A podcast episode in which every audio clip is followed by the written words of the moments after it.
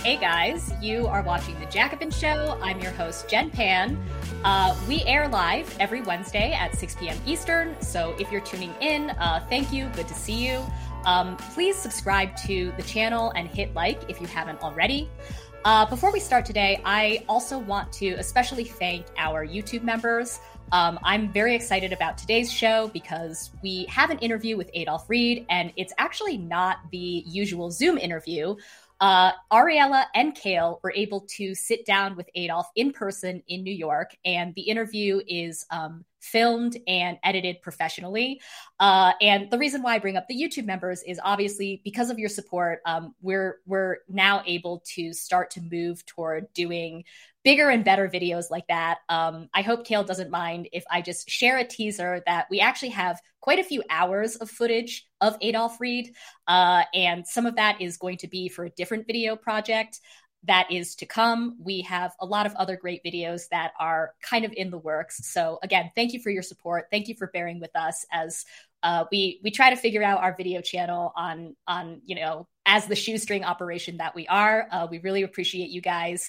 And um, yeah, like I said, it's a great interview. Um, I, I think you guys will really like it. Uh, it's, it's, Ariella has, has, you know, talked to Adolf Reed about his new book, The South, um, which if you guys uh, haven't haven't gotten a chance to check it out yet, it's really great. It's out now from Verso, and you'll hear more about that.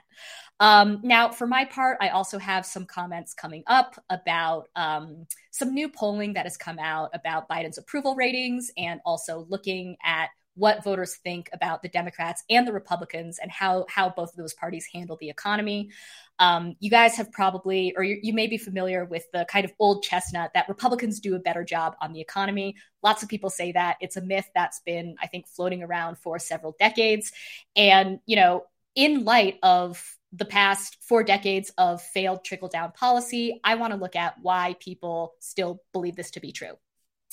So that said, um, obviously the thing at the top of the news uh, this week and last week has been the situation in Ukraine, the Russian invasion of Ukraine. So to that end, I actually wanted to bring on a guest uh, from the Jacobin Circle, Branko Marcetic. He is a staff writer at Jacobin, and he's been covering uh, the Russian invasion of Ukraine. Um, he is also the author of the book, Yesterday's Man, The Case Against Joe Biden, Uh, if you guys watched the State of the Union last night. And the, his recent article in Jacobin, which I'm going to be talking to him about today, is Four Ways to Counter Russian Aggression That Don't Risk Nuclear War. So first of all, Branko, your article, of course, lays out a couple different solutions for countering Russian aggression uh, that that don't risk escalating the nuclear threat. And before we get into those solutions proper, um, I want to ask you about sanctions, because obviously the U S, uh, Canada, uh, European nations, the U K, plenty of nations. Uh, so far, the kind of front first First response to Russia has been economic and financial sanctions. And this is kind of interesting because I feel like the expressed Uh, motivation behind these sanctions was to, you know, punish Putin, punish the Russian elite. But of course, over the last week, we've seen that the value of the ruble has plummeted. Uh, the, the Russian economy appears to be heading into a depression. So let's talk about sanctions for a minute. Is this the right tactic, or what does this achieve? And does this actually help de-escalate the situation? Well, I think for, for those of us on the left and people who care about the Ukrainian people, people who want to end war, I think that the point of sanctions should be to put pressure, uh, along with political pressure, diplomatic pressure, whatever other kind of pressure you can that doesn't escalate the conflict, on Putin, on the Russian leadership to, to end the war or to, to agree to some sort of ceasefire uh, with Ukraine. Um, you know, I think the the way these sanctions started out, which was to to target some of the oligarchs, to target the Russian leadership, that was the right way to go. Um, mm-hmm. You know, I think obviously you. you The, the the the West, or the international community, whatever words or euphemisms you want to use, we, we want to express disapproval towards this, and we want to deter this from happening. Uh, again, you know, whether at the hands of Russia or, you know, another another country. Um, the the question is, are these sanctions that are now have enlarged and, and, and broadened and are now really not just specifically targeting the Russian elite, but are very much um, uh, turning into a form of collective punishment. Is that really the way we want to go? Uh, you, you know, European leaders uh, have have spoken about collapsing the Russian economy, essentially, uh, which sort of uh, moves us beyond just sort of punishment to, to, to something akin to economic warfare. Uh, my worry is that uh, if if you end up taking such a indiscriminate um, approach to mm-hmm. to, to punish uh, Russia by essentially, you know, making ordinary Russians' lives miserable, I, it could, beyond the moral aspect, obviously, we, we we this is an appalling way to think about punishing a country for its crimes. You know, and this it's it's Osama bin Laden's logic, right? The idea right. that the citizenry of a country is is responsible and equivalent to the crimes of its of its um, its government or its leaders. So we don't want to uh, take that view. Um, and but beyond that, just if, if we think about the, the strategy here, what the outcome is going to be, you know, at the moment there is a a quite a lot of opposition within Russia to this war. Yeah. It's difficult to know exactly what, because obviously uh, you're not going to get accurate poll results, uh, and and the media, the Russian media, is not really going to give you an accurate picture. And obviously, there's been a lot of repression that's been heightened over the past uh, year in particular, but but uh, even even before then. That means that uh, some of these protests that have been happening have been kind of suppressed. Yeah. Uh, however, what we've seen is we've not, not just seen celebrities uh, and, and athletes and other prominent individuals coming out and saying we do not want this war, we want this war to end. But we've also seen there's, there's been a, a flood of petitions and open letters from a variety of uh, uh, uh, uh, professions or sectors of the Russian uh, Russian society and economy that have uh, made their opposition uh, uh, clear. You know, the, the Boris Yeltsin Presidential Center, for instance, uh, called for an end to hostilities. That's a, that's a presidential center museum that gets half of its funding from the the, uh, the the Russian government, and actually Putin is is one of its donors. Um, so they came out and, and they said, you know, we don't want this war. We've also seen the the Russian Orthodox clergy. I think last I saw it was something like one hundred fifty-eight uh, members of the clergy who came out, mm. and and the clergy has up to now been pretty allied with Putin because they've they've uh, supported his kind of social conservative stances. Um, and, you know, I could go on and on down the list, but the point is that there, I think all of this suggests that there is a serious um, uh, mood against the war within Russia. And what I would worry is that these sanctions, by creating such misery for people within Russia, you know, ordinary war-averse Russians, that it then uh, not only sort of kills this, this feeling of global solidarity that I think exists right now between Uh, uh, leaders of, of of the world, and also, you know, people all over the world who are who are quite shocked at this and, and horrified at this war, um, and the Russian people. But then that it also maybe gives Putin some sort of rallying cry to right. to basically get this this disgruntled populace on his side, and he says, well, look, the West is the one, you know, maybe you're not happy about the war, but the West is now uh, using this as a opportunity to kind of squeeze you and to destroy our country. Um, and, and you, you know, you basically killed whatever anti-war movement exists. And a similar thing happened in, in Yugoslavia, actually, with the NATO bombing, yeah. where the, the because uh, NATO began bombing uh, uh, uh, Serbia, um, the, the movement against Milosevic uh, ended up Um, kind of dissipating uh, mm-hmm. because the, the enemy didn't was no longer Milosevic at that time. It became NATO for, right. for bombing ordinary people. So, so I think that's some of the concerns that that that uh, I think are, are pretty well founded about this kind of indiscriminate approach that's being taken now. Yeah. So let's now turn to some of the solutions that you have offered, um, because I think that you you laid out four different solutions that, you know, uh, don't go down this path, uh, which I think are really interesting. Um, and, uh, you know, a couple of the solutions that you had put forward, I, I view as sort of more longer term and not something that we can like get done today. But one solution in particular, uh, which is increase humanitarian rather than military aid, is something that you advocate for. And that is something that can be done rather quickly. So can you talk about that a little bit? Yeah, I, I think it's kind of revealing or right. uh, that that the the weapons that are being sent to Ukraine. And I and I don't know, you know, I, I'm not a, a military strategist. Uh, and, and so I really don't know whether that's going to change much of the balance of, of, of the, the military balance uh, in, in Ukraine's favor. I don't know how much it's played into, you know, this resistance, the surprisingly strong resistance from Ukraine. But fundamentally, I don't really think, I, I suspect it's not going to change much of, of what's going on. However, uh, the the the Uh, justification that's been used to to just uh, send weapons, which is a billion dollars in military aid in the last year alone, is out of concern for the Ukrainian people, uh, mm-hmm. right? That's that's what everyone who's kind of supporting this says. We have to support the Ukrainian people. You know, these these uh, javelins, these Stinger missiles, all this stuff, all of that matters to the to the uh, uh, uh, Ukrainian people. That's what Conor Lamb uh, said uh, uh, recently. Um, but if we care about the Ukrainian people, okay, well, sh- sure, the weapons are being sent. Okay, uh, there's there's uh, arguments for and against for why that's a that's a good or bad idea. But surely, if we care about the Ukrainian people, most of whom are not actually fighting in the war, uh, most of whom are either you know fleeing the country or uh, have no access to healthcare, you know, uh, who need food, who need uh, clothing, who need shelter.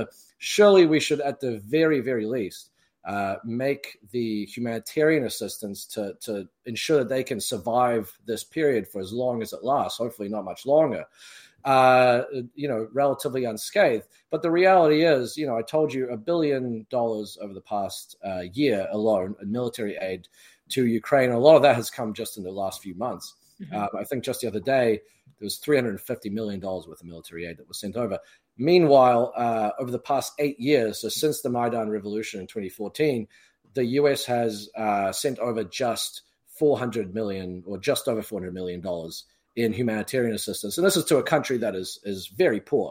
Uh, Ukraine is, is, is, you know, if you look at its standings and the kind of development index, it's very, very low. It was, it was absolutely, um, you know, wrecked in the in the in the wake of the the post-Soviet collapse and the neoliberalization that followed. Um, so you would think that that that would be kind of a more of a high priority if you really, if your concern here genuinely was the Ukrainian people. And you know, I, I think obviously, I think that does tell us something about what policymakers, really, what their priorities are. But beyond that, I think, you know, we should just call for this to be upped anyway as just a moral good, as as, as mm-hmm. a way to get a suffering people through a terrible, terrible crisis. Um, so I wish there was more of that going on. Um, unfortunately, you know, the most prominent voices tend to be just calling for, you know, more weapons uh, uh, and, and more military support. Yeah. So talk to us now about uh, some of the other solutions that you put forward, because like I sort of hinted at, um, they're a little bit longer term, but I think they're really important as well. So can you run through those? Yeah, sure. I think in the immediate term, uh, I think uh, it's good that there's this crackdown going on in the U K, this this uh, long overdue crackdown on, on you know, oligarchs hiding their money. Mm-hmm. Um, but it, it shouldn't just be limited to the, to the U K. This should be a, a worldwide thing, because obviously yeah. if you shut down one tax haven, there's there's countless others that you can you can go to. So I think this should be a worldwide thing. I think, you know, look, uh, Biden already got uh, uh, the world leaders together to agree, at least in principle, on a fifteen percent minimum corporate tax rate uh, globally. Mm-hmm. So we can, we've seen that that we can actually do this thing where we coordinate domestic policy globally, recognizing that that you know th- there can be some sort of shared economic policy throughout the world. And I think cracking down on tax havens, you know, the, the counts of the amount of money that is being stashed in these things is uh, ranges from I think something like eighteen trillion dollars to thirty-six trillion dollars. Right. Um, so just imagine if that was, instead of being hidden away, that was actually being taxed by by these countries, um, and uh, you know that could be put towards a, a whole variety of goods. Uh, and one of which is, I think, in the longer term, what we what we need to be calling for and what we need to take away from this is the need to aggressively invest in renewable energy to move away from dependence on fossil fuels. The reason why uh, the West has found it so difficult uh, to deal with or to respond to Putin in this case, not just Putin, but we think of other authoritarian uh, countries that uh, have huge oil and gas reserves like Saudi Arabia, which, you know, uh, almost certainly facilitated the September eleventh attack and yet faced absolutely no punishment for it from the United States. Why is that? Well, these countries know that because our entire societies and economies uh, run on fossil fuels, that there's only so much uh, you know, the international community can actually do to, to potentially sanction them. Um, or at the very least, they assume that they can accept a certain amount of risk in the way they act on the international stage. Um, and uh, uh, because of, of, of the fact that they have this product that we all need basically to live our lives. Um, and so the sooner we can change it so that we don't, we no longer live our lives needing to to, to have oil and gas, you know, funding our, uh, uh, fueling our electricity, uh, you know, our transport, our shipping, all of that stuff. Uh, the sooner I think um, it'll be harder for some of these countries to to act in these outrageous ways, not just Putin's Russia, but, you know, I mean, look, right now, Saudi Arabia for the, I believe, seventh year uh, is still carrying on this horrific war, which, not to undercut what's happening in Ukraine, but the, the war in Yemen has been, in, by every measure, far more uh, horrendous and, right. and, and catastrophic on a, on a far bigger scale.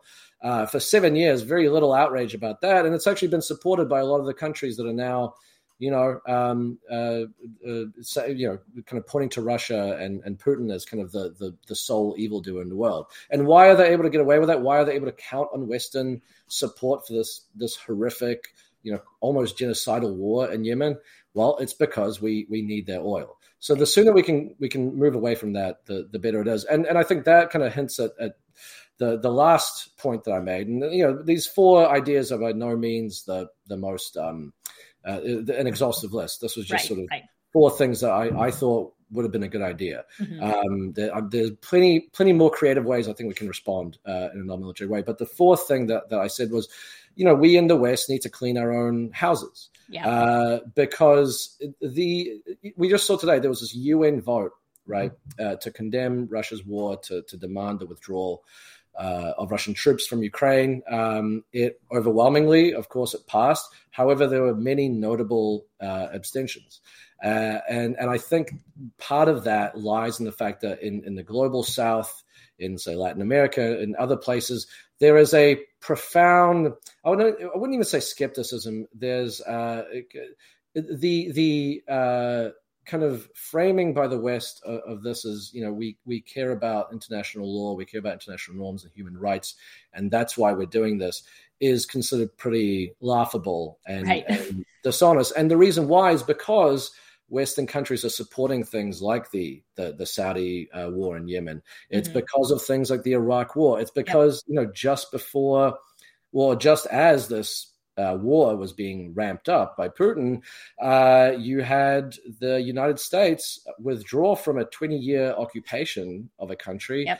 and then essentially punish its population for choosing the lesser evil by right. uh, seizing the foreign reserves of that country, and then not just seizing them, uh, freezing them, but but but taking half of them for themselves, saying we're going to use this to pay the victims of September eleventh, which the ordinary people of Afghanistan had nothing to do with. So as, right. as long as there's this hypocrisy in, in Western foreign policy, it's difficult to uh, have people take this seriously. And I think, I mean, in this case, there's a, a remarkable amount of international unity around mm-hmm. condemning Putin and responding in some way. But that's not always going to be the case. And it's because of this this exact kind of behavior. So I think that's yeah. another thing that we, that we should uh, be calling yeah. for in the West. Let's be morally consistent. Of course, let's condemn Putin, but let's also condemn and end the wars that, that we ourselves are responsible for. Yeah. So I guess kind of related to that, I, I wanted to end on a more general question. Uh, and that's, um, you know, I feel like in the kind of weeks leading up to the invasion, lots of people on the left, myself included, did not think that Putin would actually invade, right? Like we heard a lot mm-hmm. of uh, very smart left commentators and journalists, and even people who study Russia for a living kind of say that they didn't think that this was going to happen. Um, and actually, I, I want to shout out people like Matt Taibbi and Mark Ames and uh, Crystal and Sagar on Breaking Points, because, you know, they were people who had Uh, I suppose, sort of approach the issue skeptically, but then later, you know, have now come out to say, like, well, I guess we were wrong on this issue. Let's look at what happened. Um, so a general question is, were you surprised? Uh, and as a follow-up, like, why do you think the left got this wrong, so to speak? I mean, I was surprised yeah. that he took the the the most extreme and, and from my point of view, risky option. I, I always uh, thought an invasion was was possible, and yeah. that, you know, no one should rule it out, because Putin, after all, is a very ruthless person. He's a very dangerous person. He doesn't, he, if he sees it in his interest to violate international law and and do all manner of horrendous things, he'll do it. Um, I think the reason uh, why people were, were sure that that uh, invasion wasn't going to happen, or, or people like myself thought it was the least likely option, was because a, a full-scale invasion to uh, you know, potentially do regime change or even occupy Ukraine. I'm not really sure what his end game is here, mm-hmm. but it, it it seemed like the most risky option. It seemed like the most trouble for what it was worth for him, if we're just sort of talking about strategy and not, not in terms of, of morality. Um, because, you know, if you have to... Uh, we saw... what happened in Iraq and Afghanistan right, and right. many other countries that have been invaded over the past, you know, twenty years, and, and what that looks like for the invader. Uh, we saw it with, with the Soviet Union and Afghanistan. Yeah. So it just seemed like, you know, Putin, uh, uh, uh, he's a bad man, of course, but he's generally kind of a calculating figure. Uh, so, you know, you look at some of the things he did uh, before this that were that were kind of uh, that were not kind of that were violating international law, uh, you know, the annexation of Crimea, Uh, and, and, you know, the, the, the intervention in Georgia. Those were both opportunistic kind of uh, uh, responses. Um, he sort of saw his moment and he decided to, to uh, sort of jump in and, and use it to, to get what he wanted. Um, and in this case, uh, the, this, I don't know exactly what his decision-making was, what the process of decision-making was, but uh, it, this seemed to, to, it was not just a spontaneous thing. Uh, he must have known for a long time that, that invasion was a possibility.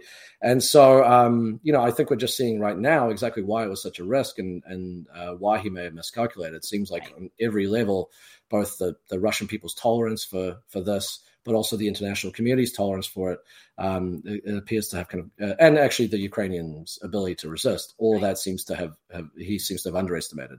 Um, why we got it wrong, you know, I think I mentioned that to you before, that, that Putin is, uh, uh, you know, I, I think he is a calculating figure, even if he yeah. is, if he, even if he can make mistakes, uh, as he has here and he has uh, previously.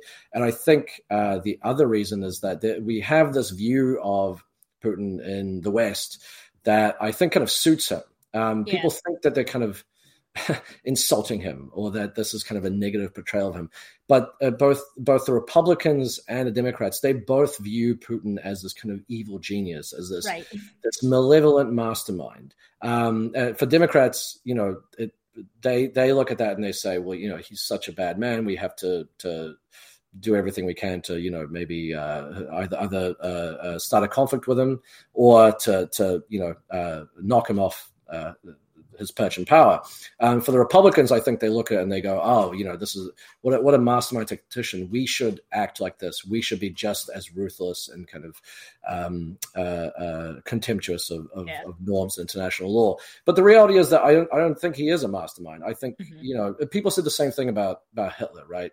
That uh, he was this genius and, and everything. And in reality, he was a guy who took a lot of gambles, and they worked out for him a lot. And then at one point, they didn't work out for him so right. much anymore. Um, and I and it seems like, you know, I, I don't know where this is going to end up. Uh, I don't know if uh, what's going when when the, when the dust is settled, and, and hopefully it will be soon. I don't know what the state of Russia is uh, going to yeah. be, um, but it doesn't look particularly good right now for him. Um, uh, you know, so it seems like he he did that very thing this time. He he made a gamble that was maybe foolhardy. Um, and he is suffering the consequences. Unfortunately, so are uh, the, the Russian people as well. Yeah. All right. So again, Branko Marcetic has been covering Russia and Ukraine for Jacobin. Uh, he's a staff writer over there. And his latest, this is one of his latest articles, um, but the one that we just talked about is Four Ways to Counter Russian Aggression That Don't Risk Nuclear War. Branko, thank you so much for your time. Yeah, thanks for having me. Thanks. All right. So again, we have Adolf Reed coming up, uh, a great interview that, as I mentioned before, was shot and edited professionally. So if I do say so myself, we have some of the best video footage of Adolf Reed that exists right now. Stay tuned for that. I will be making comments as well in a little bit. But first, a word from our sponsor, Verso Books. Join the Verso Book Club and get every new ebook that Verso publishes every month, as well as one to three books in the mail. All Verso Book Club members also get fifty percent off everything on the website. The Comrade tier is only twenty dollars a month for your first three months, and if you join in March, you'll get these books. Feminism or Death, How the Women's Movement Can Save the Planet by François Déobon, a new edition of a classic work of French feminist theory. Mistaken Identity, Race and Class in the Age of Trump by Asad Haider, a challenge to the way we understand the politics of race and the history of anti-racist struggle. The Politics of Immunity, Security and the Policing of Bodies by Mark Neocleus, an intellectual history that exposes the politics underpinning the way immunity is imagined. And The Benjamin Files by Frederick Jameson, the paperback edition of this comprehensive exploration of all of Benjamin's major works. Become a member today at verso books dot com. All right. Thanks as always to our sponsors over at Verso. As I mentioned, I've got some comments on the domestic front. Uh, so let's dive in. So right on the eve of Joe Biden's State of the Union address, a Washington Post A B C News poll found, probably to no one's surprise, that Biden's floundering approval ratings have hit a new low. Only thirty-seven percent of respondents said they approved of the job Biden was doing, while fifty-five percent said they disapproved. The poll had even more bad news for Democrats, and it had to do with the economy. As the Post notes, the president appears to be weighted down by Americans' sour assessment of the economy. Today, seventy-five percent of Americans rate the economy negatively, up from seventy percent in November. That represents the worst rating since twenty thirteen in post-A B C polls. By a wide margin, Americans say the economy has gotten worse since Biden took office. What's more is that fifty-four percent of respondents, or a clear majority, said they trusted Republicans over Democrats on the economy. Now, I want to break down this last point because people trusting Republicans over Democrats on the economy is something that has shown up in polling for quite some time. In fact, the myth that Republicans are better at handling the economy than Democrats has been so widespread that back in twenty sixteen, Salon published an entire article dedicated to debunking it. But just to look at some recent examples, back in November of last year, an N B C Marist poll found that voters favored Republicans over Democrats on the economy by eighteen percentage points. Likewise, in twenty twenty, nearly eighty percent of registered voters polled by Pew Research said the economy was the most important issue to them. And among those respondents, forty-nine percent said Republicans were better on the economy, compared to only forty percent who said Democrats were better.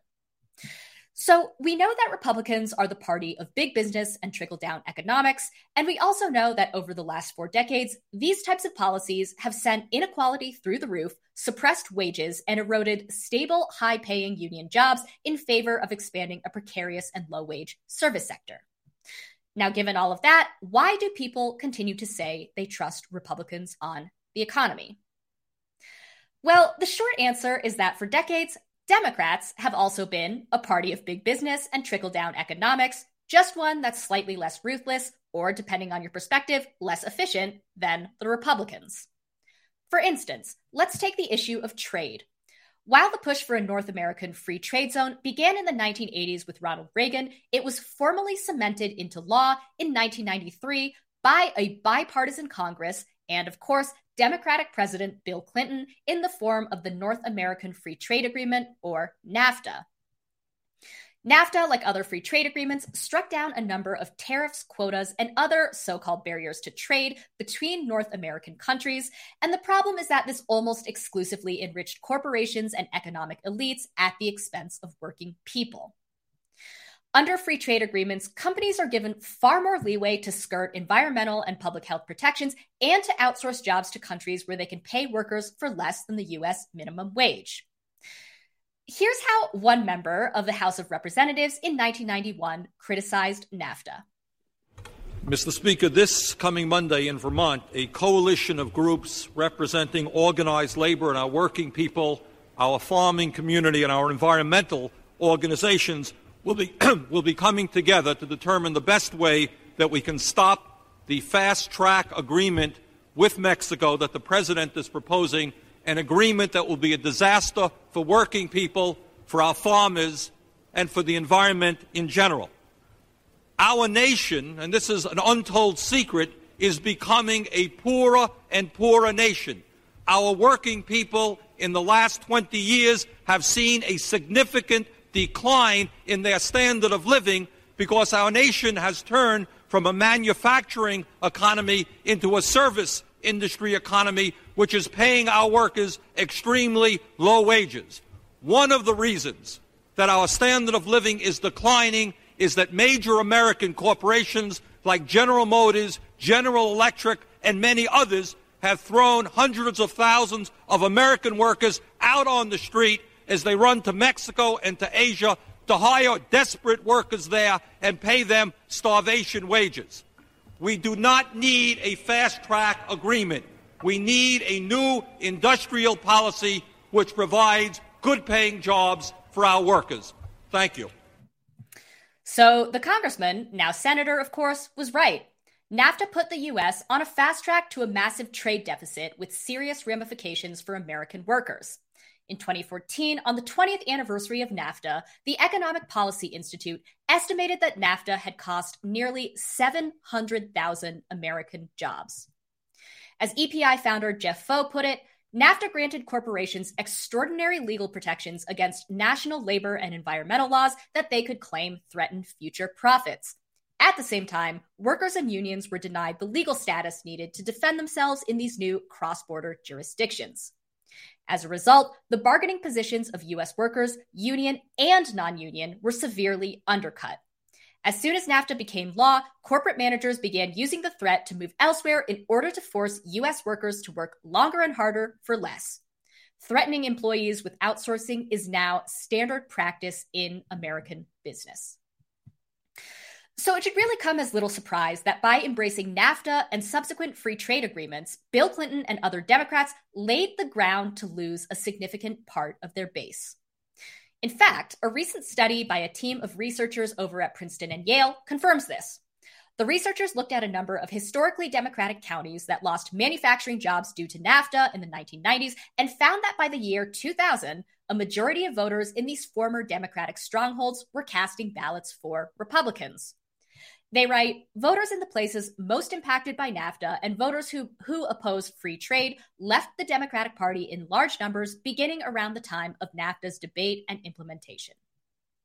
Now, of course, none of this means that Republicans actually care about American workers or would have implemented less disastrous trade policies. After all, Reagan, George H W. Bush, George W. Bush, and most congressional Republicans from the nineteen eighties through to today have also supported or pushed to expand free trade agreements. The problem is that when Democrats go along with right-wing pro-business policies like free trade and deregulation, voters rightly see it as a betrayal. Here's how journalist Chris Hedges explained it in an interview with Crystal on Rising a few years ago. There was a moment when the Democratic Party watched out for the interests of working men and women. When did uh, that go wrong? Clinton. Clinton. Uh, NAFTA. So, for instance, I was in Anderson, Indiana, and what was fascinating is that all these old U A W workers voted for Sanders. Mm-hmm. But in the presidential election, they voted for Trump. They were never going to vote for Clinton because twenty-five thousand good union jobs, benefits, pensions, people could make twenty-five, thirty, forty dollars an hour. Uh, buy their own homes, send their kids to college. All of that was destroyed. Anderson, like most deindustrialized centers, is a wasteland with all of the attendant problems that come with that, uh, with alcoholism and opioid addiction and domestic abuse, et cetera. Well, where did the jobs go? They went to Monterrey, Mexico, where G M is paying workers three dollars an hour without. So to sum up, it actually makes a weird kind of sense that so much of the American public continues to say that they trust Republicans more than Democrats on the economy. After all, you kind of know what you're getting into with Republicans' economic policies. They make no secret whatsoever that they want to grow the economy pretty much exclusively by slashing taxes and deregulating business so corporations can rake in more profit. Now, Democrats, on the other hand, so frequently come off as inconsistent or muddled or just downright duplicitous in their economic policies because they're constantly trying to toggle between satisfying capitalists, growing the professional stratum of their base, and still appeal to unions and workers. It's no wonder, then, that they struggle to get a majority of workers to trust them to skillfully steer the economy.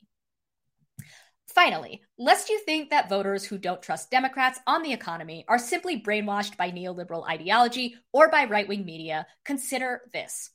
When the most recent Post A B C poll asked people who they thought was responsible for inflation, sixty-eight percent of respondents, aka a supermajority, blamed corporations trying to increase profits. What's more is that last year, according to Reuters, seven out of ten Democrats and even forty percent of Republicans agreed that trickle-down economic policies had failed. That doesn't really sound like the opinion of neoliberal ideologues. So what I'm getting at is this. In our current political climate, addressing the economy should be a slam dunk for any political party that sincerely prioritizes jobs, wages, and workers, fights corporate power and the billionaire class, and will undertake serious efforts to reverse disastrous free trade policies.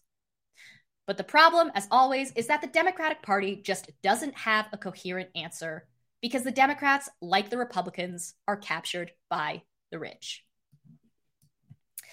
All right, well, unfortunately, I don't think this problem will be disappearing anytime soon, so I'm sure I'll have more to say on it in the future, uh, but I think it's the moment that you've all been waiting for. It's our special interview with Adolf Reed.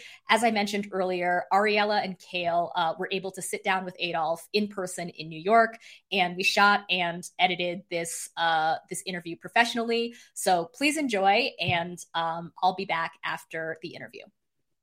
Hi, welcome to The Jacobin Show. I'm Ariella Thornhill, and today we are joined by Adolf Reed, author of The South, Jim Crow, and Its Afterlives. Hi, Adolf. Hey, how you doing? Good. Yeah, that's great to see you live. Yeah, this is kind of crazy, but I'm really glad that we get to talk about this book in person. Cause, well, well, good, me too. Yeah, yeah, there's so much in the book.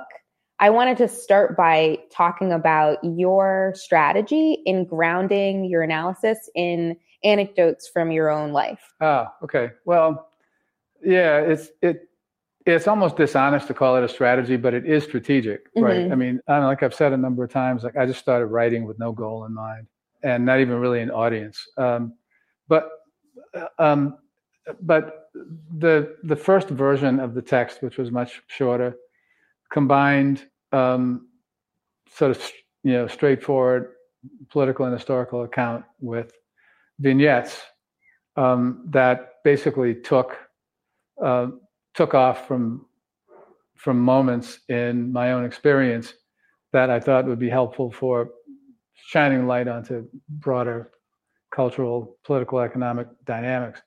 So, so I did that, and, and I think that that's just kind of the way that my mind works work, works about that sort of stuff anyway, and um, that's that's frankly one of the things that had drawn me and, and other people like um, um, like like like the Ewans and others, um, some of Voronowitz too, um, to to the Frankfurt School is like the idea of sort of finding the logic of capitalism in in cellular examination of facets of everyday life.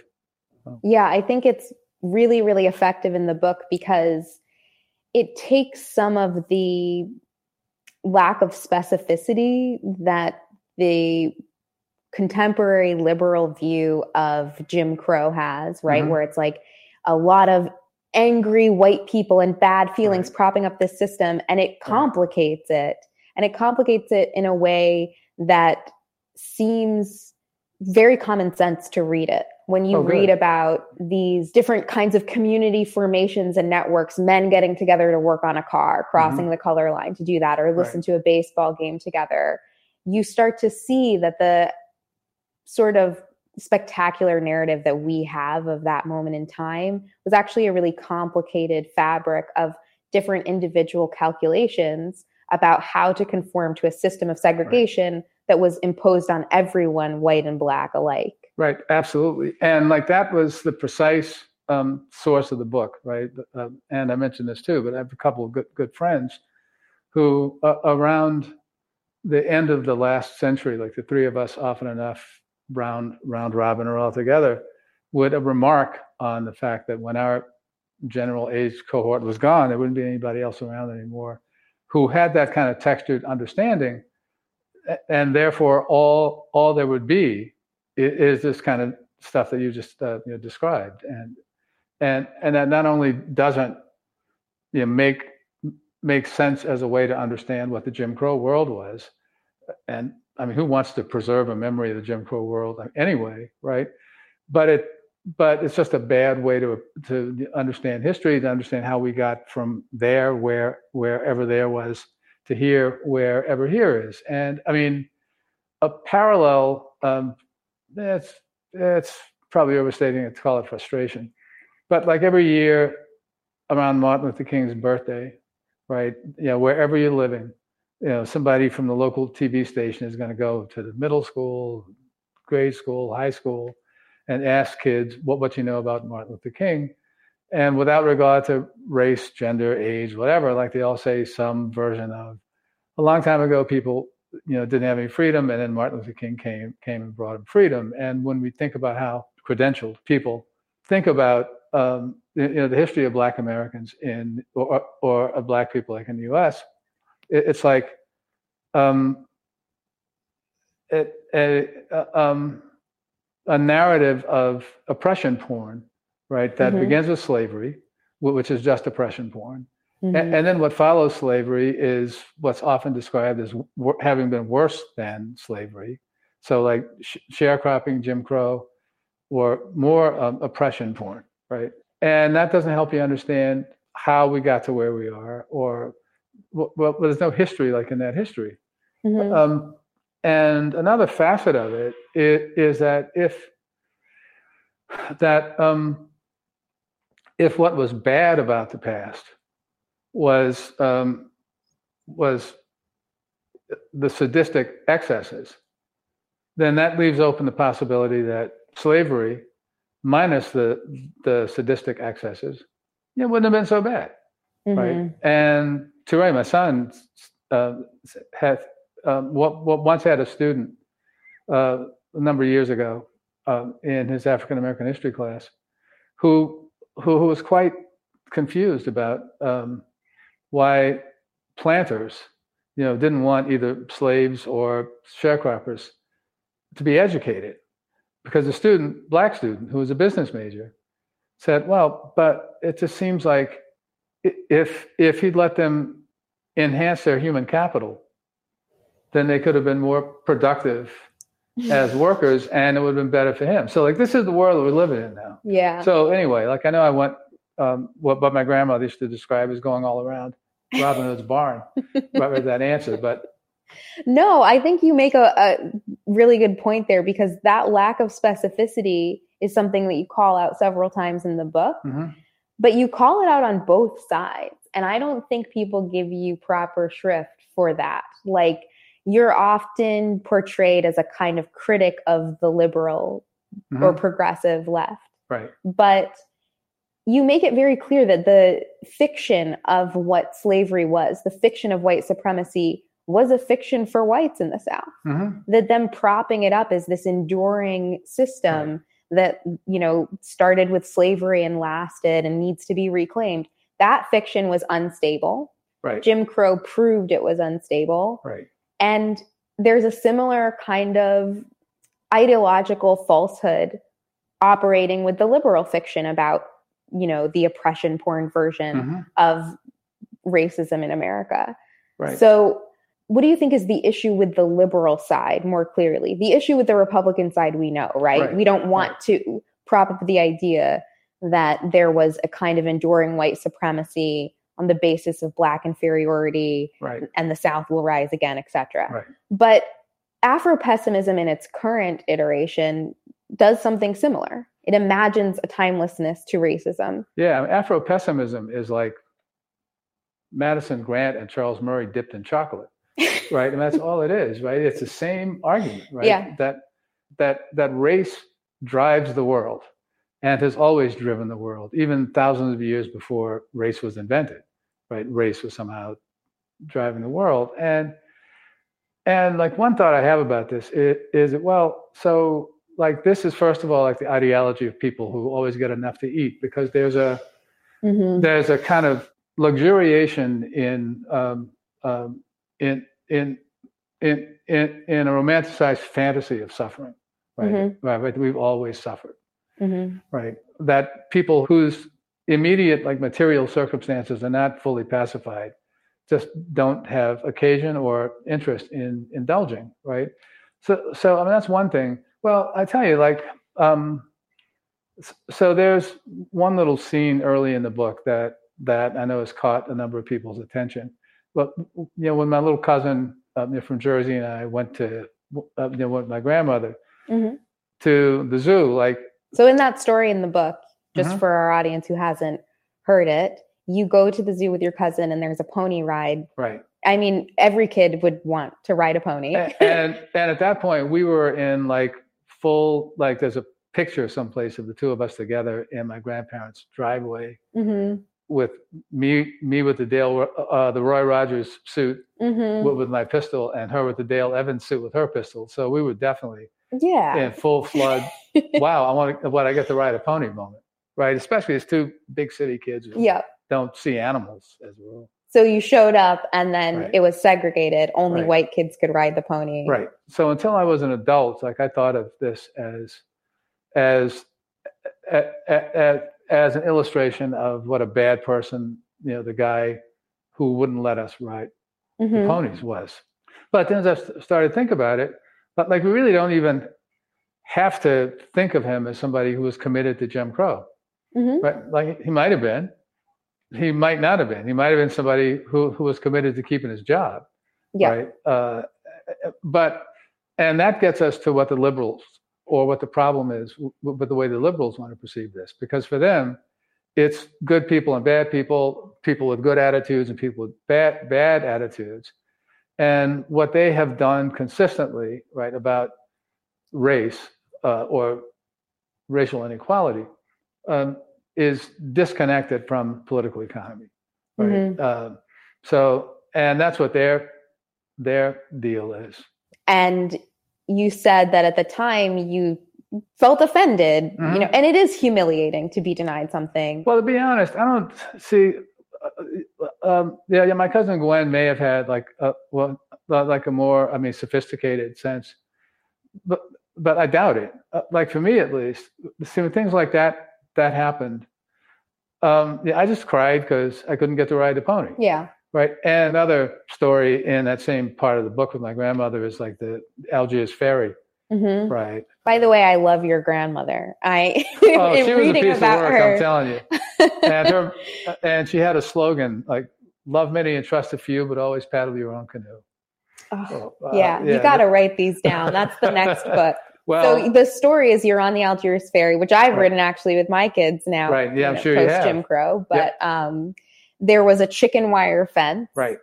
And you and your grandmother and your cousin, is that right? Oh no, just me and my just grandmother. Just you and your grandmother had yeah. to sit behind the fence. Yeah, uh, yeah. Somebody asked me a couple of days ago, or last interview, or whatever, whether you know, I was conscious that the people on the other side of the chicken wire were all white, and the fact is that I wasn't. Mm-hmm. Right. It, but, but like it just didn't register at that point. I was like five or six. And and and again, like, you know, I'm coming into and going out of um, the regime, basically. So, mm-hmm. and so so part of learning the protocol is learning race difference. Mm-hmm. Right. And also. And, and I mean, normally, for people who, who are sort of born into it, it's kind of like being Catholic, right? You're just born into it, and you just sort of know that's who you are and that's what it is. Mm-hmm. But but it's not even a matter of, you know, some claim about not seeing race, whatever that means.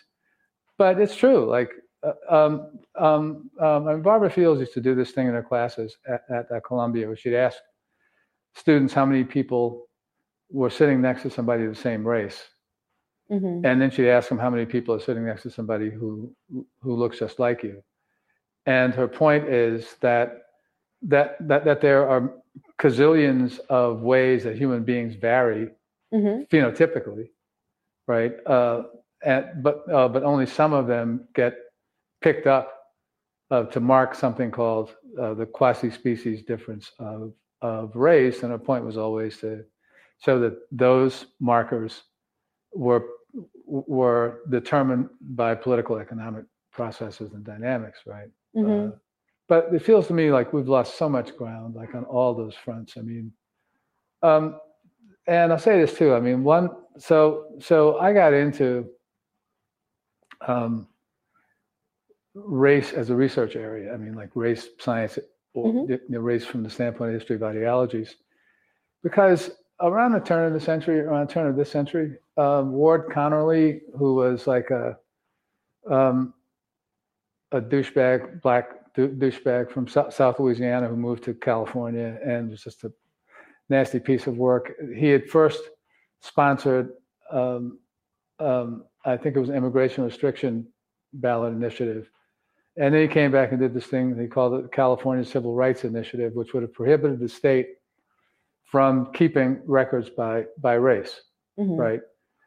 And, but, but I was reading about it one day and learned that he, he had two exceptions for this prohibition. One was criminal justice, and the other was medical research. And I thought, well, you couldn't imagine being more ass backward, right? Mm-hmm. So I determined I was going to write an op-ed piece for one of the California papers. But before I did... What year was this? Uh, this must have been around ninety-nine or two thousand, two thousand one, something like that. But but before I did, I thought, well, I'll go to the opposition group's website to see what position they're taking, because I don't want to you know, get in the way. Mm-hmm.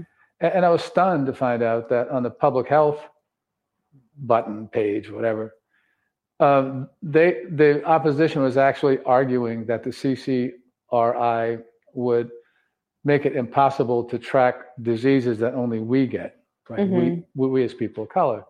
So I thought, okay, well, shit, what can I do? Like, I can't write the op-ed piece now. They're also, as I understand it, wrong in, in the way that they're portraying what this bill would do. But but even if they're right, they're right in a terrible way, right? Mm-hmm. Because because they're opening the door for for for the return of racial medicine. And as you know, we've seen this again about COVID stuff. Yep. And why are people so oblivious to, to the impact of what they're actually doing?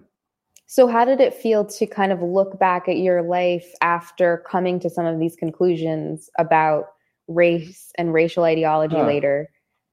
Well, that's an interesting question. Um, and and I'm not sure I have an answer, which may be weird. Uh, at one point in the nineties, when this little cluster of us uh, sort of, you know, I don't know, left, black, anti Um, essentialist, right, academics, was starting to congeal as a cabal, mm-hmm. right? Um, You're verifying it's a cabal. I'm outed, yeah. Uh, but um, yeah, Ken Ken Warren, who of course like is one of them, uh, and, and we had like a two-man seminar that we did for almost the whole time that I lived in Chicago at Jimmy's Woodlawn Tap in Hyde Park at the University of Chicago. And we were talking in in the bar one night, um, um, and it just occurred to us both that most of the people in this circle of ours were either people who were who had been raised as the military brats mm-hmm. or academic brats. Mm-hmm. And it made sense because it, because if you move around a lot, that, then you learn in, intuitively, right? That the uh, um, that that that that that the idea of a racial essence is bullshit. Right? Mm-hmm. So, and then like for some of us, like you stir in that phenotypic mess down down down in South Louisiana, and that also kind of predisposes you to understand that this whole whole thing is fake, fake, fake in some way. So I don't know. I mean, um, insofar as there was a revelation for me that came came along, uh, or that came through the process of writing, um, it, it was that that bizarre new what I mean, new agey, incoherent uh, sensation that that I described in the intro. Mm-hmm. Um, what what was actually going on there, uh, and it wasn't anything like Brigadoon. It was like Um, th- um, a distinction between a, a way of seeing what were vestiges of of, of earlier forms of interaction um, as being just that and not as, you know, continuations of anything. Yeah, I think it's interesting that throughout the book there are these anecdotes that seem kind of baldly as relics of Jim Crow. Mm-hmm. But the dominant narrative these days is like nothing has changed. Right. There's this enduring form. Right. What are the stakes for you in making it very, very clear what has changed and what has not changed? Oh, okay.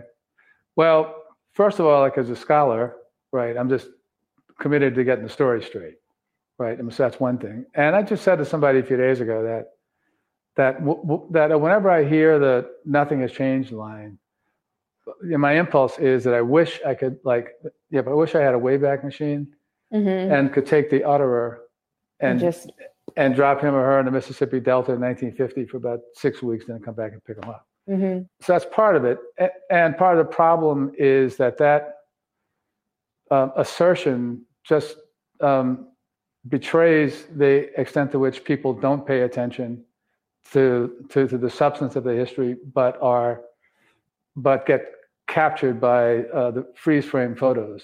Right? I mean, speaking of uh, you know, Ava DuVernay's Selma. Mm-hmm. Um, but the most important thing, right, like right beyond my pedantry, basically, is that we can't get a handle on on on what current black politics is, or current race and politics, or the nexus of race and politics are, without understanding what undergirded that history, what was discrete about it, right?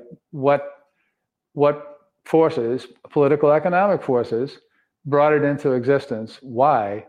And then, and therefore, then where Jim Crow fits in the in an account of the evolution of American capitalism, right, over the last three hundred years. So where do you think it fits? Because there have been these attempts to kind of rework the story of the birth of America right. to be slavery. It's the original sin, the right. origin of every issue, past, present, future. Right. Yes. Um, to me, I saw parallels between that narrative and the Republican narrative of white supremacy, which also mm-hmm. imagines an enduring white race that's existed forever. Um, right. But aside from fighting it on that end, what What are the particularities we need to pull out about how Jim Crow shaped the America that we're in today mm-hmm. and how we actually do combat racism and economic injustice? Okay. Well, see, I'm not sure that our fight is with something called racism in the first place, right? I mean, I think, and that's another um, front on which I think we've lost badly over the last fifty years.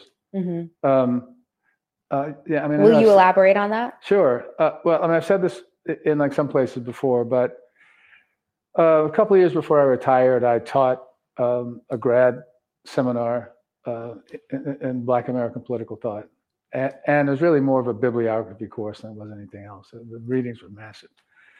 And students um, you know, led the discussions every week. And one, one, one week, a first year student, uh, and this was in, I think, fall semester, so it was like a first semester grad student who was mm-hmm. a political theory type, Uh, was leading discussion uh, uh, around the massive readings uh, uh, between the mid-thirties and the mid-forties. And it's like stuff from Ralph Bunche and Albert C. Cox and a bunch of other people. And and and she began her uh, comments by saying, the thing that really surprised her was that nobody talked about the need to combat racism. Mm-hmm. Right? They were all fighting for concrete stuff and against concrete stuff. Mm-hmm. They were debating about specific visions of social organization. Mm-hmm. And they knew there was racism out there, right?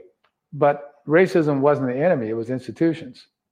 Mm-hmm. And and when you think about the struggle against racism, it, it's uh, it, it's like first cousin to, to anti-terrorism, right? Because it's nothing concrete, like it doesn't live any place, mm-hmm. right? Uh, there's no state that it's connected to. And the beauty of it is that you, you can never defeat it permanently. So like um, if you're a racial justice warrior, then you basically got a job, job for life, right? Mm-hmm. Um, and that's the thing I don't like about how we have come to talk about racism as the source of of empirical of empirically observable inequalities. And and this has been a problem for people who want to do that too. And that's why they've concocted modifiers, right? Um, to to to support a claim that it's not, that there's something more to racism than than than, than an attitude or a disposition. Mm-hmm. So, so it's institutional, which has its own history and and and, and kind of a con- concrete programmatic history. But, you know, stuff like structural racism or systemic racism, and you know from the way that people talk about it, that there's nothing there uh, except the way that it makes them feel to say it. Yeah. Right. Attaching systemic seems right. really legit. Oh, and, yeah. Yeah. Right. Keeping it real. Right. Yeah. But they couldn't define what systemic racism is. No, I think it's it. interesting in light of, you know, the content of your book, which is literally saying this is what segregation looked like on the mm-hmm. ground. Right. And that in each instance of segregation, there were ambiguities. Mm-hmm. Can you give an example from the book where, you know, you, you included it to illustrate that kind of concept? Uh, yeah, I think the neighborhood stuff kind of does that too, right? Uh, um, fairly early, right? I mean, so like in, um, and like this, yeah, I like this one too, too, because it's another one that, that, that I mean, helps to show how stupid I was about some stuff for so long. Uh, but um, so in older Southern cities, and it's not just New Orleans, but it's, it's like this in Charleston, a bunch of other places too. Um, residential segregation wasn't a thing um, mm-hmm. un, until the twentieth century, right? Yeah. Um, you have a line that neighborhoods were invented to kind of support a concept of the way that we ought to be living together and who we ought to be living with. Correct. Right. Uh, right. Absolutely. And it's not quite the same. Well, it kind of was the same in the North and the Midwest where sub- suburbanization happened earlier. Mm-hmm. Like in Chicago, for instance, like the big flood to the suburbs came with, with, with, with improvement of streetcar technology, but also with the Haymarket riot, which just sort of drove the bourgeoisie, uh, you know, up the lake because they were afraid the workers were going to kill them and drink their eyeball fluid. But when planned development came to the South, Baltimore on, on, on down, like it came came at a historically specific moment when the urban planning was becoming a thing, when the idea of of of a planned um, planned living, right, um, was what was beginning to get progress or appeal from capital or to capital P progressives, but also um, at the height or crest, at least, of um, anti-immigrant anxiety, uh, and, and and especially in the South after um, you know defeat of the populist insurgency, where um, the upper status people fe- felt like a cultural need on a daily basis to re- reassert. Um, their primacy in the social order, and and to distance themselves from presumed social inferiors, right? And linthead is as much a racial category as coon, basically. Mm-hmm. So it's in this period that you begin to see these class and race um, homogeneous communities being planned, right? And it's not because, and and and and and I've learned that this is another distinction that a lot of people have some difficulty taking in. But it's because my argument isn't that people didn't think about racial hierarchy. No, it's that people didn't think about where you live as as a domain for expressing your place within the racial hierarchy, right? And mm-hmm. that took the emergence of the real estate industry and the idea of the neighborhood. Now, what made me feel especially stupid about this was that this didn't crystallize in my head until I started teaching Thomas Hanchett's book on on Charlotte, North Carolina, from nineteen hundred to nineteen seventy-five, and Hanchett lays out how how it happened in in in Charlotte, and then it, and then all of a sudden it hit me like you you, you can think about the dates of the neighborhoods, right? Uh, that had the reputation for being, you know, white, and it's like, you know, mainly after World, World War One. I. I mean, so mm. so people find themselves in these neighborhoods, and there's a, a natural disposition to be um, casually uh, or uh, convivial, right at the quotidian level, right, mm-hmm. talking over the fence or whatever, um, mm-hmm. and. Um, And the way that, um, and I write about this, I mean, how people, whites, from the neighborhood who were friendly, you know, within the boundaries that everybody accepted, right? Uh, um, who, when you were in, encounter them someplace up, outside the neighborhood and and and experience a snub most often, um, that and like this is and and and and understanding that I grew into, like a kid wouldn't appreciate this anyway. Uh, and by kid I mean through through teenage or through mm-hmm. the high period of the civil rights movement, frankly. That like they were try, trying to navigate this thing too, mm-hmm. right? Uh, and I mean, people tend not to think that the order was imposed mm-hmm. on on people. Right? Yeah, they and, think it was born of their own feelings, and right. so it was natural, like a fish in water. Right. But actually, everybody, and your book shows this really acutely, everybody had to kind of negotiate against it constantly. Right. Like you have the story of the white couple that owned a shop who kind of sat you down after you stole a bag of potato right. chips. Right. I hope you've stopped that, by the way. Oh, yeah, I did. oh, oh. And, look, look, all I could think about was Angola, Angola, Angola. Yeah, I mean, there is something also important, I think, to unpack there, which is that in this reworking of American history around contemporary liberal narratives about race, mm-hmm. there are other fictions that emerge around prison, incarceration, right. Right. segregation of neighborhoods, all of these things. For you, when you were in that moment as a kid, you did something every kid does, tried mm-hmm. to steal a snack. Right. But the full weight of of the realization that actually there was a system in which you did not have complete citizenship, mm-hmm. would not be completely respected, and didn't right. have the rights of others. That hit right. you in that moment, yep. stealing yep. a bag of chips. Oh, no, absolutely. Yeah, absolutely. And I don't know if I mentioned this in the book, but like, like I took the bus home from school, like in a lot of different routes. Uh, and, and on one of them, uh, driving, riding on the two-lane bus down to Tulane Avenue, you, you go right past the courthouse at at Broad and Tulane, and and the parish prison is right next to it. And emblazoned on the front of the courthouse, it, courthouse is the impartial administration of justice is the foundation of liberty. And every time I rode past that, I just wanted to kill somebody. Yeah. Right. Because. Uh, Hypocrisy, uh, God, right, right, my God. But uh, and so the other thing about uh, the um, uh, this sensibility that that like whites just kind of um, or uh, you know Jim Crow just kind of came out of the white psyche or whatever. Mm-hmm. Um, you know, also, when I was a kid, like my dad said, said this very often. I can, but I can't count the times I can remember him saying it. But you know, the orthodoxy in the fifties in particular was that um, Jim Crow and lynching and stuff were the product of uh, of the backward racist white working class, which was empowered right after the populist movement.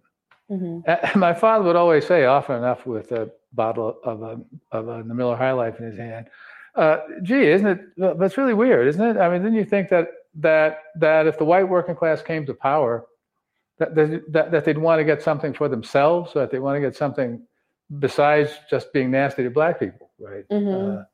Uh, so, so, so I grew up with that understanding too. But you know, you talk about these anecdotes from when Jim Crow is kind of breaking down, and there's mm-hmm. this place between the transition of one system to another, uh-huh. where the ambiguity makes the tension seem more acute. Right.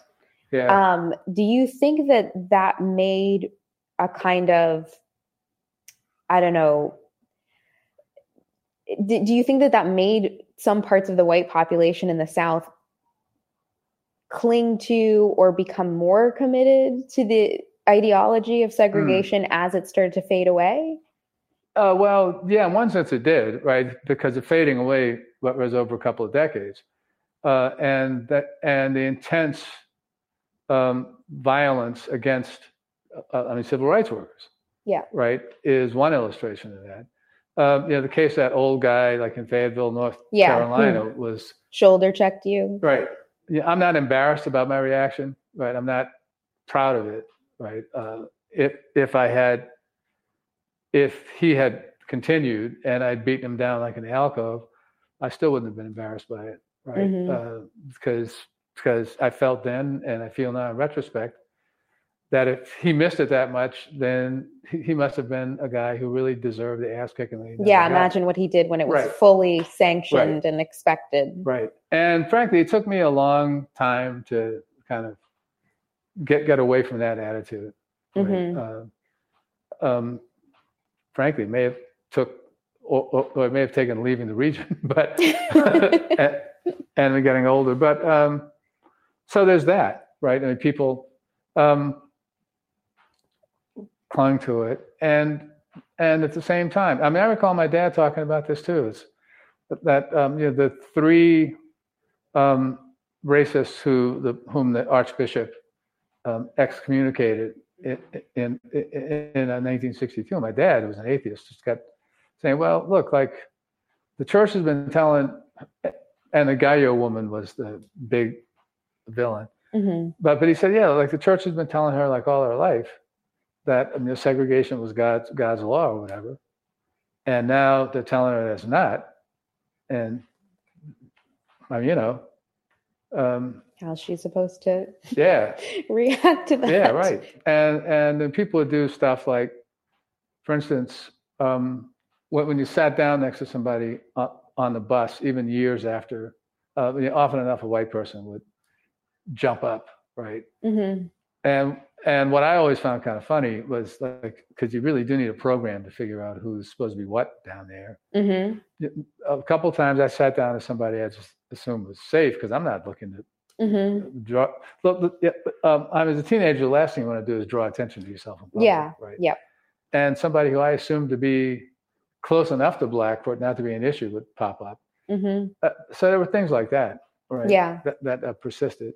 Where the system leaves and it's structured interactions in a certain way. And then right. in the absence of it, people really don't know where they fall. Right. That's right. Yeah. Right. Can you talk about the, what was it called? Tri-racial. Oh, see, I think there are right. interesting tidbits about this in the book. Right. In on the one hand, you have this movement for economic sovereignty coming out of, you know, certain black communities mm-hmm. and it's very clear that that's a reaction to Jim Crow, right? And that a move to create a separate black economy, right. while short-sighted and ignorant of the fact that you couldn't sustain it without like rights from the state, right.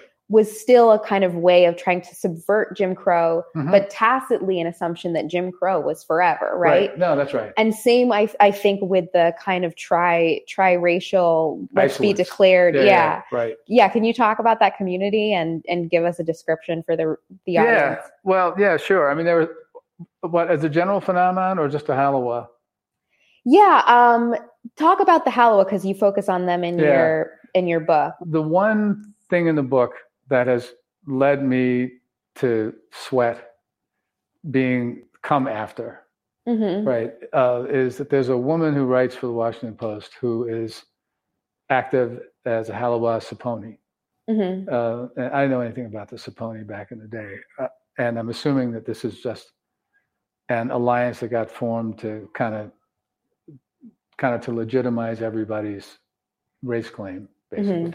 Mm-hmm. Um, But my understanding of the Halawa, and like this was, like I learned about this not long after I got to North Carolina, in the section of the state um, from like Warrenton, a town called Ahoskie, which was ground zero.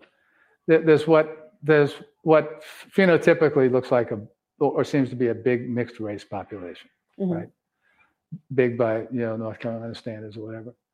Um, And the story about the Halawa is at some point uh, in or after World War Two, an element of this um, mixed race population uh, um, you know, decided that they weren't black or were tired of being black. And Lord knows anybody could, could be. be tired of sure. that, right? And there's a Lumbee population there, there too. So they decided to create a Native American identity for themselves. And from what I understand from from people with direct connections to it, I have a friend uh, whose um, whose whose own family split uh, let him over this. Like her father and, well, one or two of his brothers stopped speaking to each other. So wow, I know it's not an urban legend. So from what I understand, like the early, some of the early um, expressions of the Native American identity were, and this wouldn't surprise, th- this wouldn't be surprising either, but were naive stuff. Like, mm-hmm. um, so there was in in Oxford, for instance, there was a section of the town called the Stronghold after Cochise, right, from the T V show, right? So, mm-hmm. uh, but the thing is that they are inauthentic. Um, only if you believe in authenticity. Yeah, exactly. Right, and if you don't believe in authenticity, well, there's no problem, right? Yep. Right. I mean, you are what you say you are. Mm-hmm. Uh, or as my son said, like in his up, updating of uh, Du Bois's thing about a black man being someone who must ride Jim Jim, Jim Crow in Georgia. Well, that you are what the police think you are. Mm-hmm. Uh, but, but anyway. Oftentimes society is the judge of authenticity, not individuals. I do think right. there's a move to switch it where it's like you decide your authenticity. Oh, yeah, I know. And that's a right. whole other can of worms. Uh, yeah, oh, that's a whole other problem. Nowadays, you know, I do think there could be, depending on who you are, a critique of that community or mm-hmm. reading into it. This kind of gets to the passing chapter. Like right. you're not being your authentic identity. You must have animosity. Again, race is all about animosity. Right. When in fact, you point to all of these kind of quotidian examples of people wanting beignets. So mm-hmm. getting yeah. your grandma to go right. in because she could pass. Right. And it wasn't an assault on the Black identity or a no. declaration of animosity. It was a simple matter of the calculus of Jim Crow. Right. No, absolutely. Yeah, absolutely. It's like a, and I'm trying, yeah, I mean, it's like an, an accommodation that people make. Yeah. Right. So it, and from that perspective, it's not that different from the Black doctor who buys a house in a neighborhood that's um, you know, not necessarily a white one, but that's class insulated from from mm-hmm. you know, working class Black people. Right? Yep. Um, or, or from that perspective, it's not that different from having Jack and Jill to put your kids in to make sure that they mm-hmm. have, have class um, homogeneity, right? Yeah. And I mean, it was always kind of charged, but like I said, like my first encounter with the passing like phenomenon was this woman who, who, who, who was kind of, you know, in, intriguingly glamorous and, and sort of big in her gestures and bangles and stuff, as I recall. But I was a really little kid. But like, she, she, she didn't seem to think that she was hiding anything from her Black friends and family, like, mm-hmm. and okay, granted, this is like in that Creole world where, yeah, where everybody's got a cousin who crosses over somewhere, right? Mm-hmm. Uh, but the disjunction between how um, passing gets represented in in American high culture, mm-hmm. uh, you know, both the angst on the one side and and and the ambiguity and you know. quadruple consciousness or whatever on, mm-hmm. on the other and and the reality of it in, in a place where it's or in a setting where it's a comparatively common practice, but was just so striking. Like I didn't uh, originally intend to write about that. It's after mm. um, I think it's only after Faith Faith Child started to push me a little bit that I and and and, and I wrote about the triracial isolates, and it just seemed mm-hmm. like that's a from the triracial isolates to like the immigrants who, who um, get here, don't don't come. Mm-hmm. Frank Wilderson notwithstanding, uh, don't don't come with a sense of anti-Blackness or a sense of race for that matter. Get here, you figure out you're on the margins of the political economy, and you figure out what the rules are. And the one thing you know is that well, I may not be able to be white, but I sure got to figure out a way not to be Black. Right? Yeah.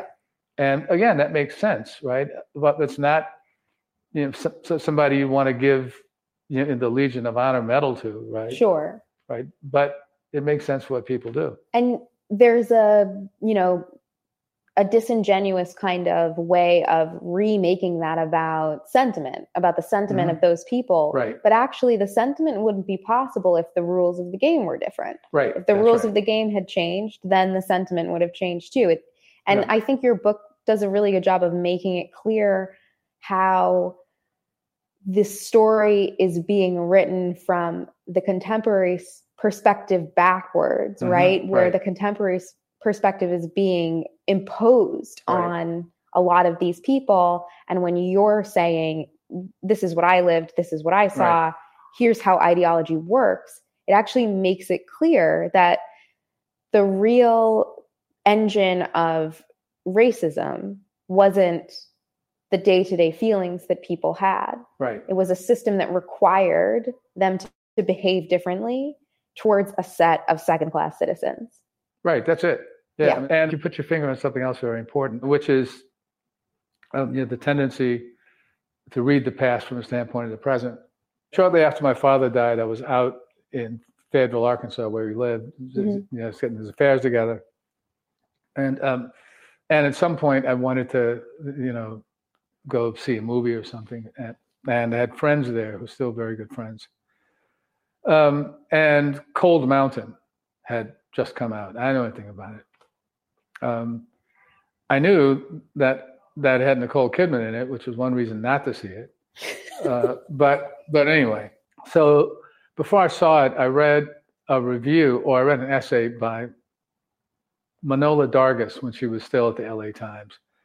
And it was really smart. It was on that and some other period films, but it really struck me about it. What most struck me about it was her, uh, what was the point she made that the only people who pay attention to historical accuracy now are the prop makers and the set designers.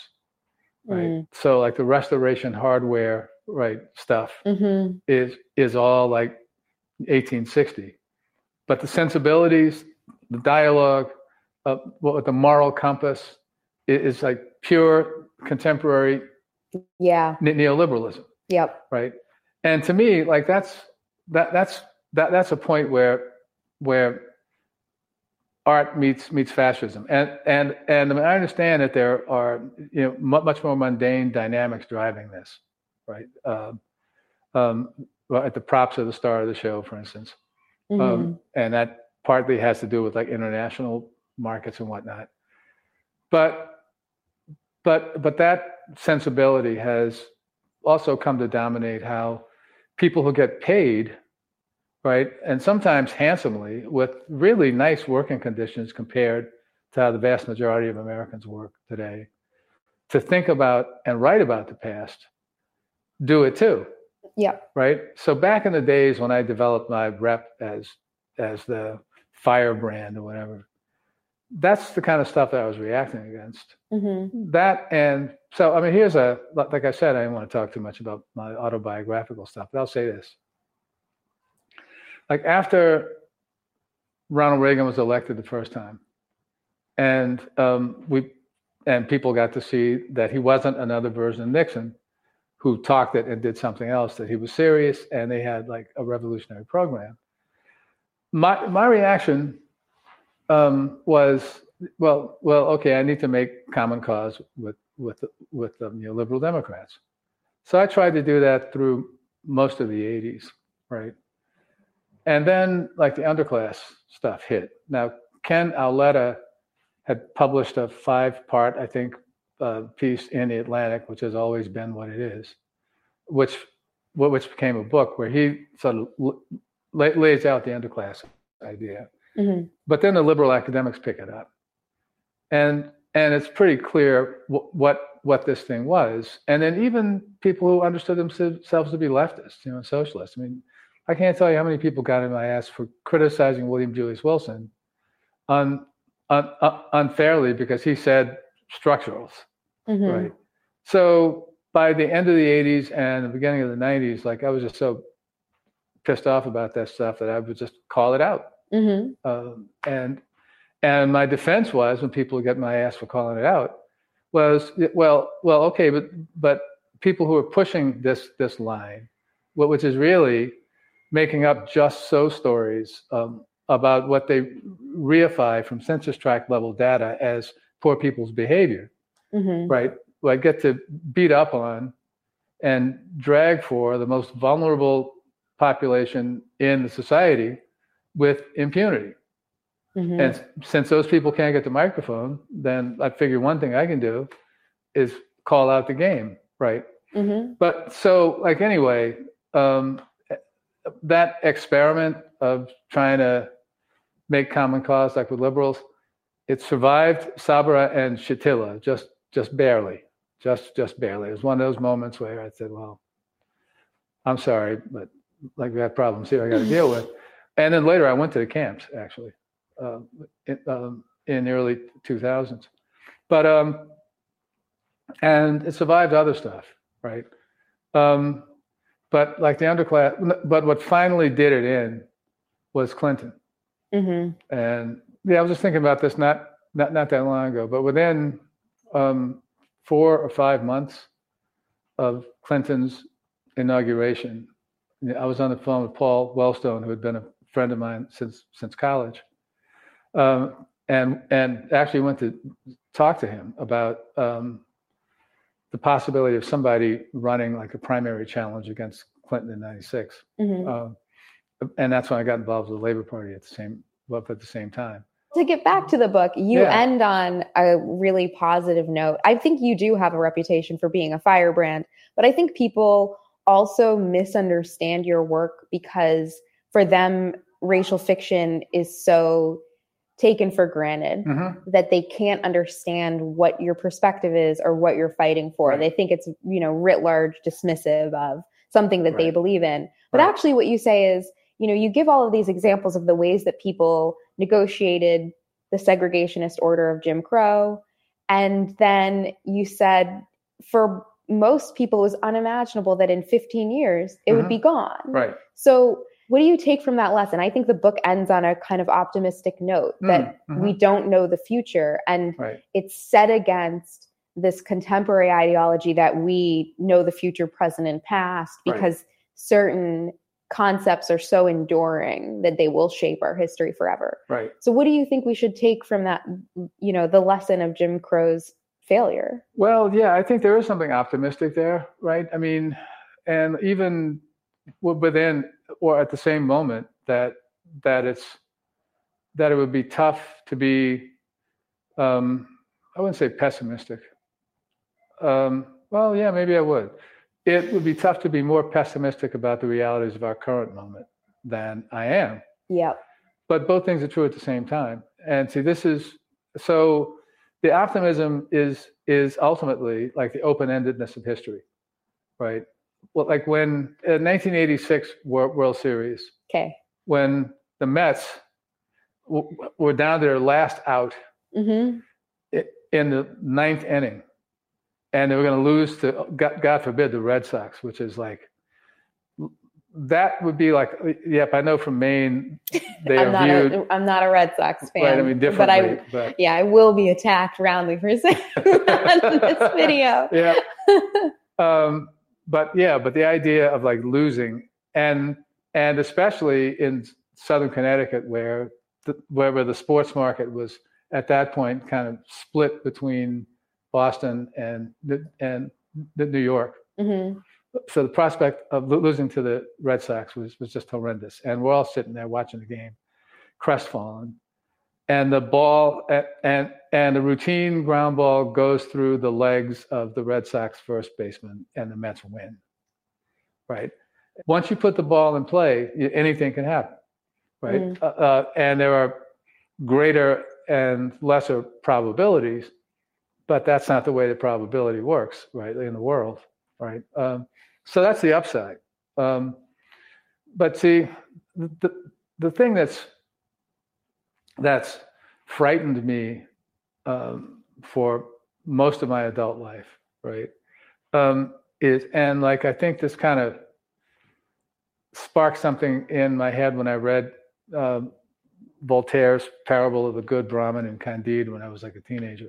But but the idea that being oblivious can, can be helpful just frightens the hell out of me, because that just feels to me like like concession to like the ultimate despair, right? Uh, so so politically, I think I've got something a little more like a counterpuncher's uh, but a reflex, right? That that when you, you get hit, then the thing to do is to look around for a space that you can hit hit back at, or try to find a crevice like in, in the order that you can crawl into and start trying to pry mm-hmm. it open. And and to me, that's what the optimism is, because like I've often, I often, but I can't say have because I don't do it anymore, said to students who would want to, you know, get into this kind of politics, I said, well, look, like it's not like N G O work, right? You got to think about it like a Major League Baseball player, that if you're successful three times out of ten, you go to the Hall of Fame,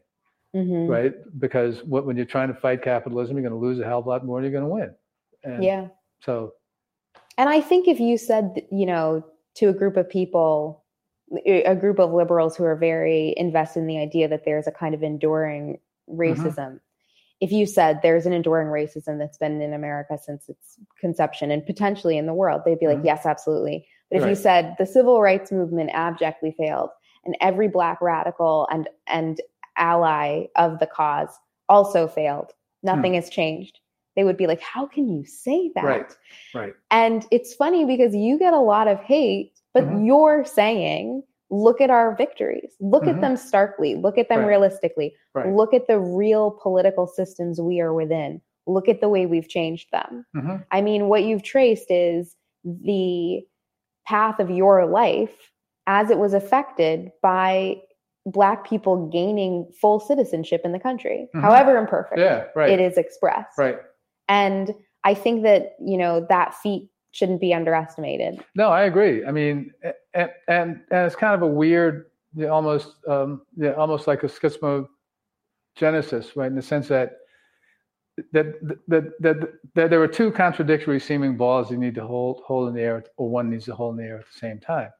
That's that's one of them for sure, right? I mean, um, and like I, but I think I mentioned this in the book too. Like when I'm out someplace now and see like an interracial group of people out, you know, just doing something, right, right in a bowling league or having lunch at T G I Fridays or whatever, that I recall that this is something that could not have happened as late as nineteen sixty. Mm-hmm. And there are sequelae, right, that follow from having that that kind of interaction. You work in the same office together.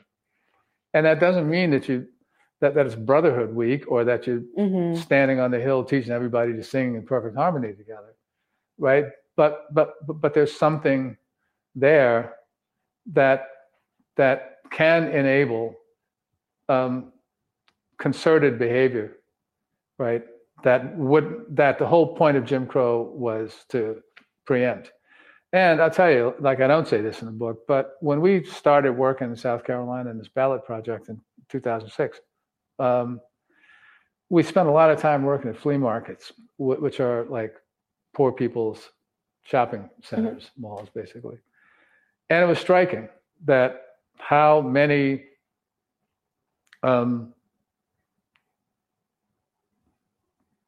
current and former interracial unions, you know, down down through the working class, right, uh, from stable working class down down to um, the bottom, basically, what we encountered, um, and like what with the you know white grandmother who looks like she just stepped out of the uprising of thirty-four with her little black grandbaby, mm-hmm. and the daughter's got got got some other dude that she's with, and and and yeah, I had a student at Penn in um, in in twenty sixteen, uh, you know, semester of the election, who um, we were talking one day, and she's from you know she's from the Mississippi Gulf Coast, and I thought I just assumed she was like. Um, you know, a middle class, or the child of you know, middle class black black professionals, mm-hmm. right? And down there, it turns out she's what is what is nowadays called a biracial, uh, and she was raised by her white mother's family. Father wasn't much in the picture. Um, the, what with the mother's family is at the is at the busted end of the working class, mm-hmm. and she said that um, that. While while while they were driving her crazy around the Trump stuff, because they all loved loved, loved Trump, and and what I guess for the sake of keeping myself out of trouble now, I should call the N-word, mm-hmm. uh, peppered people's discourse. At the same time in her life, she had never felt anything except loved and protected and cherished by this family of hers. So as you know, this shit's complicated, mm-hmm. right? Uh, so why don't people want to accept the, the complicatedness of it. I think liberals don't, by and large, because they're in, invested deeply in um, seeing themselves as morally superior to their f- friends, neighbors, family members, coworkers, right? Because because when you get down to it, the upper status liberals are the people who, apart from the really, really rich, live the most segregated class class skewed lives in this country, mm-hmm. right? Their schools, their workplaces, right, right, uh, right, their neighborhoods. So, so for them, it's almost like there's almost like a psychological need for the West Wing crowd to um, to to have Archie Bunker out there to project all of their own or the um, emotional um, expressions of their own material practices onto him, right? Mm. So that's one reason. For the P O Cs, um, the the complicatedness is unacceptable because what has become o- over the last half half century, right, understood as black politics, or for that matter, Um, Hispanic or Latino politics or Asian American politics, is very much a class politics, and, and a class politics that's crafted within um, the, in the framework of ethnic pluralism, mm-hmm. right? Like in the U S And a natural, authentic constituency that yeah. is pre-existing and not constructed. Exactly, right. I mean, that's exactly right. Oh, uh, what you said reminded me of a controversy at Little Red Schoolhouse, which is around the corner from oh, yeah, here, where right. they had black students that were mostly there on scholarships, right. and the kids were feeling weird being in there with like a b- bunch of other white kids. Mm-hmm. So they put them all in the same home room group. Right. Yeah. I and people were like, my kid doesn't have a black in their class now. Like, we paid good money for them to go here and learn to be tolerant. Wow. And the black kid isn't even with them. And they literally, like, they started writing letters. I think a couple celebrities wow. wrote letters being wow. like, give my kid a black kid to make oh them God. tolerant. Oh, oh, my God. Oh, my God. Yeah, I got to find you that article. This should be a South Park episode. Yeah. Uh, some of it's, like, satire doesn't exist anymore. No, no it doesn't. The last last okay, question. Right, so you write, the tendency to mistake superficial familiar imagery for actual continuity threatens to obscure how the present differs most meaningly from the past. Mm-hmm. And you similarly criticize people today using allegory to relate modern politics to the past. Mm-hmm. What should we take from the past uh, and what should we leave behind? Okay. Um, well... Yeah, I'm not much into taking stuff from the past. Um, what I, yeah, I mean, here's the way I approach it, right? That, that, that, that I think the relation between past and present is what I've, you know, described like elsewhere as a generative one, right? So, so that to make sense of of, of the present um, can call for um, kind of a deep dive into tensions, conflicts, um, and, and um, contending perspectives in, in the past, and how they get resolved through contestation, and and the terms on which they get resolved become like the terms of a present uh, that close off some some ways of thinking, some options, and open up others uh, in, in a way that can't be predicted. Right, but, but can only be worked out concretely, right, through s- struggle and contestation, um, and then and then that new present then becomes the sort of baseline for how people approach thinking or how people approach in interpreting the forces that are unfolding around them as as they see them, right, and and in that sense, I think the relation between the past and the present. It is, or figuring out the relation between the past and the present, um, may have to, or has to do ultimately with with examining, um, or close examination of the eddies of tension, and and conflict and perspective uh, that operated in the past, you know, get resolved, um, to, uh, and then the process happens again. Yeah, it's something almost like coming to understand the present a little more clearly by getting a clearer picture of what its ancestral forms mm-hmm. were. So you're resisting allegory with anecdote. That's that's totally. The book summary right there. Totally. Totally. Well, Adolf, thank you so much for joining us. The book is The South, Jim Crow and Its Afterlives, out from Verso Books. You can buy yep. it directly from the publisher if you don't like Amazon. Very good. Thanks again for uh, coming over. This was a, a great opportunity to dive into the material of the book. Well, hey, thanks much for having me. And I've had a lot of fun. Thanks again, guys. All right. Uh, I hope you guys enjoyed that interview. Again, I just want to say thank you to our YouTube members and thanks to all of you guys for watching. Um, you you made this interview possible. Uh, your support makes it possible for us to uh, do more interviews like this in person and um, shoot and edit professionally. So thank you.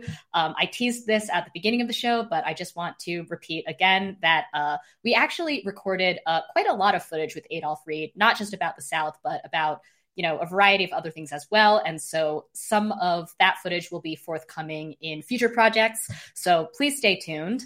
Um, By the way, Jen, anything else? For the record, everything that our audience sees is professionally shot and edited. Just I'm so sorry. It's true. It, it's true. It's true. It's true. You guys, I don't know if you know this, but Kale is like by trade a professional video editor and videographer. And I feel like that doesn't actually always like come through because you're like the pro- for the live show, you're mm-hmm. the producer who like sometimes pops on screen, like right now, for instance, or to talk about Marxist theory. Like, I don't think the audience knows how talented you are, but Kale shot and edited this video, you guys. So uh, I'm just somewhat. I feel somewhat overused and underused simultaneously these days. Yeah. So uh, yeah. there'll be a lot more of this kind of stuff, I think, in the future. We're um, yeah. So stay tuned. We got a lot of good stuff coming. Yeah. All right. Well, on that note, um, just want to give another shout out to The South. Uh, if you guys haven't gotten a chance to check it out yet, it's it's a really incredible book. Um, as I'm sure you sort of picked up from the interview, uh, it's it's kind of one of a kind. Um, it's not really a biography. Uh, uh, it's not an autobiography or a memoir. It's also not like a comprehensive sweeping history of the entire Jim Crow South. It's uh, and it's not a polemic either. It's really its own thing. Um, and I really loved it. So definitely uh, buy the book, uh, support Adolf Reed as always. Um, and on that note, I think I will wind things down. So good night and we will see you next week.